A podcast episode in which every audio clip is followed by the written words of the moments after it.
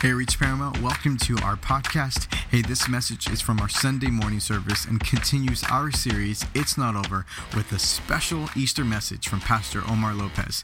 Enjoy this message. Welcome, all of you. We're glad you're here today on Resurrection Sunday. I said Resurrection Sunday. And we're just, we're, we're excited. Around here, it's always Resurrection Sunday. And, uh, but today we just de- definitely want to commemorate and definitely want to emphasize uh, the resurrection of Jesus, and what a wonderful display of that as these children did this in this play. And uh, we, we've been on a series that is not over, and it really does kind of convey that when Jesus was hanging on the cross, people thought it was over. In fact, when he made those statements, Lord, you know, why have you forsaken me? And even when it when he said, it is finished, he didn't say, I'm finished. He said, the plan of salvation is finished. He said, I'm, he didn't say, I'm finished. And of course, we know that Jesus rose again, and because it's not over. So I want to read a verse of scripture here, and then we're going to pray, and then we're going to uh, get right into this message, and hopefully pray that the Lord will minister to every single person in this building today. In John chapter eleven, verse twenty-five and twenty-six, it said, Jesus said, I am the resurrection and the life. And whoever believes in me, even though they die, will live again. I give them eternal life for believing in me, and they will never perish. So let's pray. Father, we thank you for the word. We thank you for your grace, and we thank you for the people of God that are present in this room today, people that have come even for the first time, Lord. We thank you for them, and we pray that the word of God would come alive in their hearts. God, remove every distraction. Your word applies, and your word is relevant in twenty twenty-two. God, it applies to every facet of our lives, and I pray that you will meet with people by the Holy Spirit where they're at, whatever state of mind they are, whatever emotional state they're in, wherever they're at in their life. I pray that the word of God would speak into their situation. I pray for the anointing of the Holy Spirit today as I declare your word, and that the people would hear the voice behind the voice, in Jesus' name. And everyone said, amen. Amen. I begin to think about the resurrection of Jesus and the date that we put down every day, or you look up. If you write it down, or if you want to know what day is it today, every time you look at the date in twenty twenty-two or twenty twenty-one, twenty twenty, whenever, it is actually referencing the birth and the death of Jesus Christ. When we put down that date, it actually splits history in half between A D or B C and A D, right? And B C, of course, it means before Christ. A D doesn't mean after death, but it means Anno Domini, which means the year of the Lord. So even if you're an atheist, guess what? You're always referencing the resurrection of Jesus when you refer to your birthday. When you refer to any day, you are referring to the birth and the death of Jesus Christ. And the wonderful thing about Jesus, when he came, he came to prove, uh, in fact, I know that he came to die for our sins and all of that, but he also proved something. He proved that he was God, that death could not hold him. Even as we heard this song, death could not hurt, hold him. In fact, when he resurrected, the Bible says, it wasn't, many people just think he resurrected, he, he, he you know, he came out of the grave, and then uh, a few hours later, he ascended into heaven. But in fact, if you read the scripture, you'll find that he spent forty days walking around talking to people. Now, I don't know about you, but if I seen somebody crucified, beaten, and then buried for three days, that, that guy's dead, deader than dead, am I right? And all of a sudden, he he's walking around. I mean, it would blow my mind. It would, man, thinking, what is going on here? And not only did he do that, but he ate with people. He talked with people. He gathered with people. And it just tells us today that death is not over. Hallelujah. Even death today. A lot of us today would think, well, death is the end of the story. Can I tell you, death is actually the beginning of eternal life. And many of us think, well, when you die, it's over. No, the Bible tells us that we're going to last forever, that we have an eternal soul. and we're going to spend eternity somewhere. And so what I want to say to you this weekend is I want you to see that the life of Jesus really models our life in many ways. And I'm going to show you that through the three days uh, that Jesus walked the earth, and the last three days uh, that he was on earth. I want to kind of display to you how he models uh, his burial, his death, burial, and resurrection really models our life many times. So I'm going to read a verse of scripture here in First Peter chapter two, verse twenty-one. God has called you to endure suffering. Nobody likes that part. Because Christ suffered for you, he also left you an example that you could follow in his footsteps. Now, now I'd like I'd like to follow happy steps, not suffering steps, right? But yet there's something in this that I believe that models how we handle pain in life. And all of us at one time are going to have to deal with pain. In fact, this series has been a little painful for a lot of people because I've been I've been getting real about pain, about tragedy, about different things that happen in life. And I, I'm, I'm going to actually get a little bit more into it because the, Jesus suffered a lot of pain. I said Jesus suffered a lot of pain, but he also resurrected from all that pain. And so he modeled how we should live even some of the worst days in our life. When we go through tragedies, when we go through circumstances, Jesus really kind of lays out how we go through life. Let me explain this to you right now. Friday was the day of pain and suffering. When Jesus was crucified, it was pain, suffering, and agony. Saturday was the day of loss and grief and confusion because uh, he's buried, and they're saying, what happened? But Sunday was the do- day of joy and celebration and victory, right? So what I want to say to you is you're going to go through life all three days over and over. In life, there's going to be pain. There's going to be tragedy. In life, you're going to come, there's going to be grief. There's going to be confusion. And in life, there's going to be victory, and there's going to be joy and celebration. And many times you go through those three days. Uh, you can go through it weekly. You can go through it monthly. You can go through it yearly. There's going to be times where it's going to be painful. There's going to be times of confusion. But there's also going to be times of joy. And hopefully this morning, when you're going through the pain, when you're going through the tragedy, when you're going through the confusion, and when you come to that place of joy, you'll understand, uh, and God will help you navigate these things uh, so that you can enjoy life and know that, you know what, this is part of life, but I'm not going to let it steal my joy. I'm not going to let it steal my victory. How do we deal with things when we're in pain? How do we deal with things when we're in doubt? And how do we deal with the victory that God gives us? Uh, and maybe you're here this morning, and you're going, or you've had some tragedy, you've had some loss, you've had some pain in your life. I want to teach you today in this Easter story of how Jesus lived his life, an example that the resurrection, that Easter is the answer. How do you go through the toughest days in your life? Now, I know you came today expecting just for me to talk about the resurrection, and I am. And just to talk about the celebration and the, the joy of Jesus rising again, and I'm going to talk about that. But I also cannot leave without the, without a crucifixion, we don't have a resurrection. Without death, we don't have a resurrection.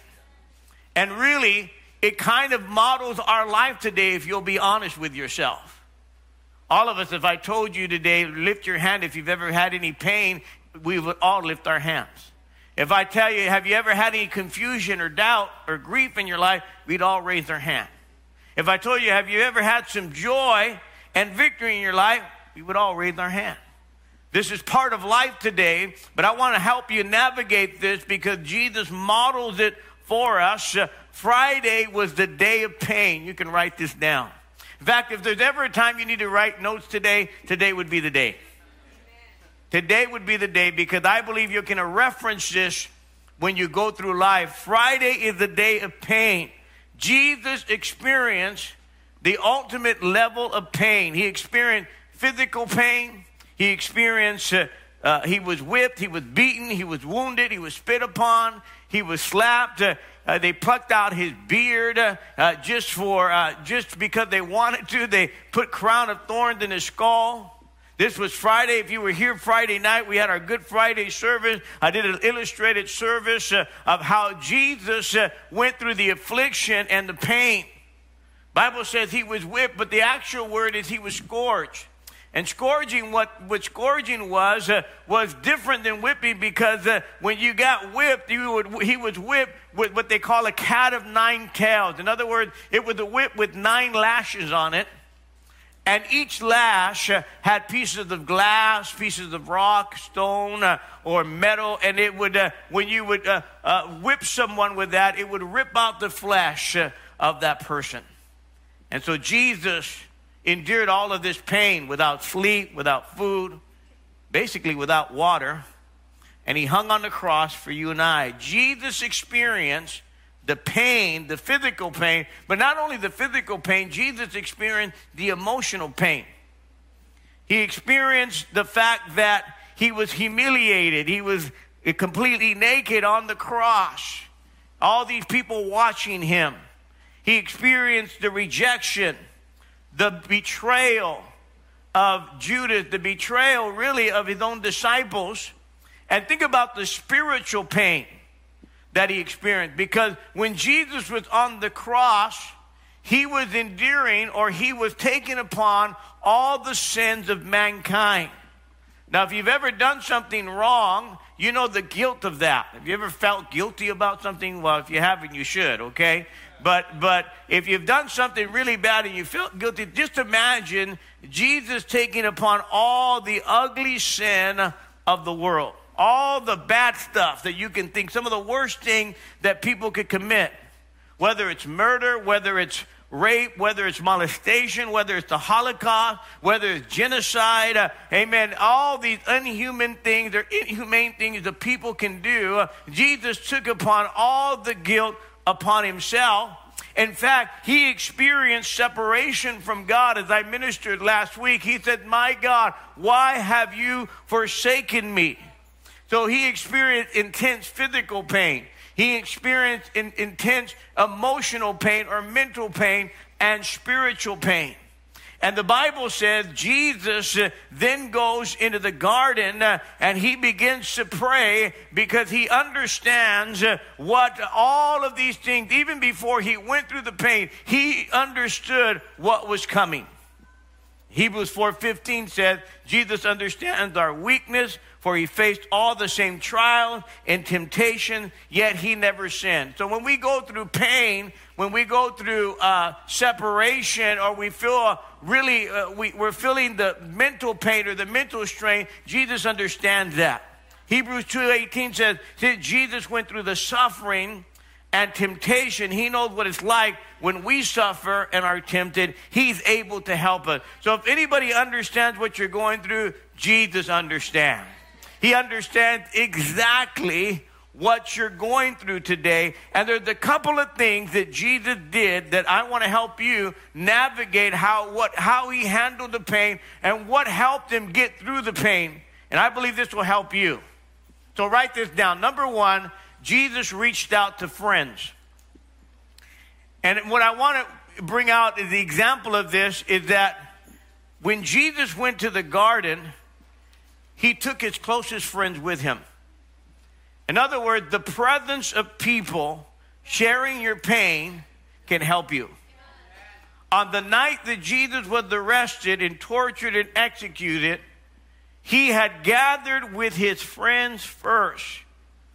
And his friends came around him. Uh, basically, he said, let's go to the Garden of Gethsemane. And he took his friends with him. Can you imagine? It's, it, he knows it's his last moments in life. He knows it's the greatest pain that he's going through. And really, sometimes all you need is the friend's presence.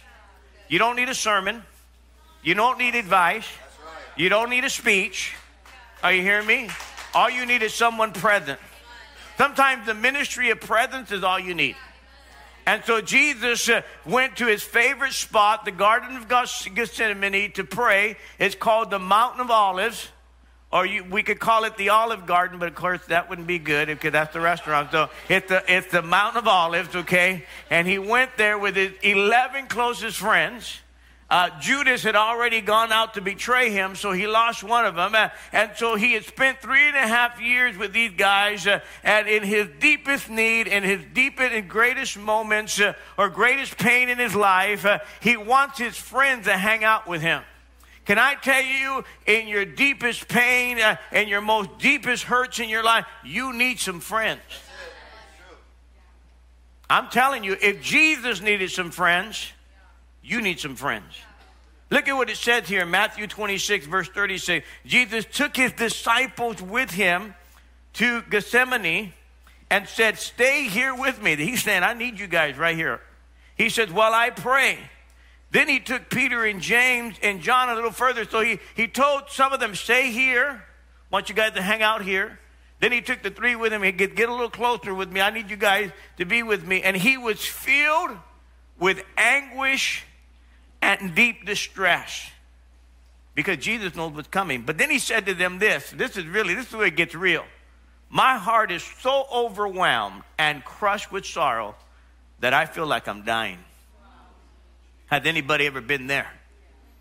Have you ever experienced pain so deep that you felt like you were dying? Like you said, man, I can't take this. Jesus, Jesus said to them, Uh, "just sit here and watch with me," he told them. "I just need you guys right here." Yeah. Then Jesus took a few more steps and he fell to the ground and prayed. Have you ever been that much in sorrow where you just fell on the ground and you begin to pray? This is Jesus. See, there's two unique things here that I want to emphasize, and I want to help you with your pain and some of the deepest stretch. Uh, tragedies that could happen in your life. Even the Son of God needed some friends. Even the Son of God, he was one hundred percent man, one hundred percent God, but we see the humanity in Jesus in this moment uh, where most people, what they do when they experience pain, listen to me, what most people do is they isolate themselves. That is the un, that is the dumbest, unwise thing that you can do. You isolate yourself. You back away from relationships. When you are in physical pain, when you are in chronic pain, when you are in emotional pain, when you are in mental pain, when you feel like you failed and embarrassed, what we typically do is we isolate ourselves. That is the most unwise thing that you can do in life. Even the Son of God showed the, that he needed people around him. It's a mistake to pull away from friends. It's a mistake to say, I can make it on my own. I've been watching some commercials. I don't know what it's called, but where these guys are, uh, you, you need to ask for help. I, I don't know what the commercial is about or what, what it's trying to say, but I've seen some guys like this guy's lifting weights, and the weights are falling on him, and this guy goes, "I can help you." He goes, "I got it. I got it." And this thing, he's being crushed under it. That's some of you. "I got it. I got it." No, you don't. You need some friends. You need some pr- friends that'll help you. And you need some good friends. Thanks so much for listening to this message from Reach Church Paramount. To stay connected with us, follow us on Instagram or Facebook at Reach Paramount. To give and support this podcast and ministry, visit our website at reach paramount dot com slash give.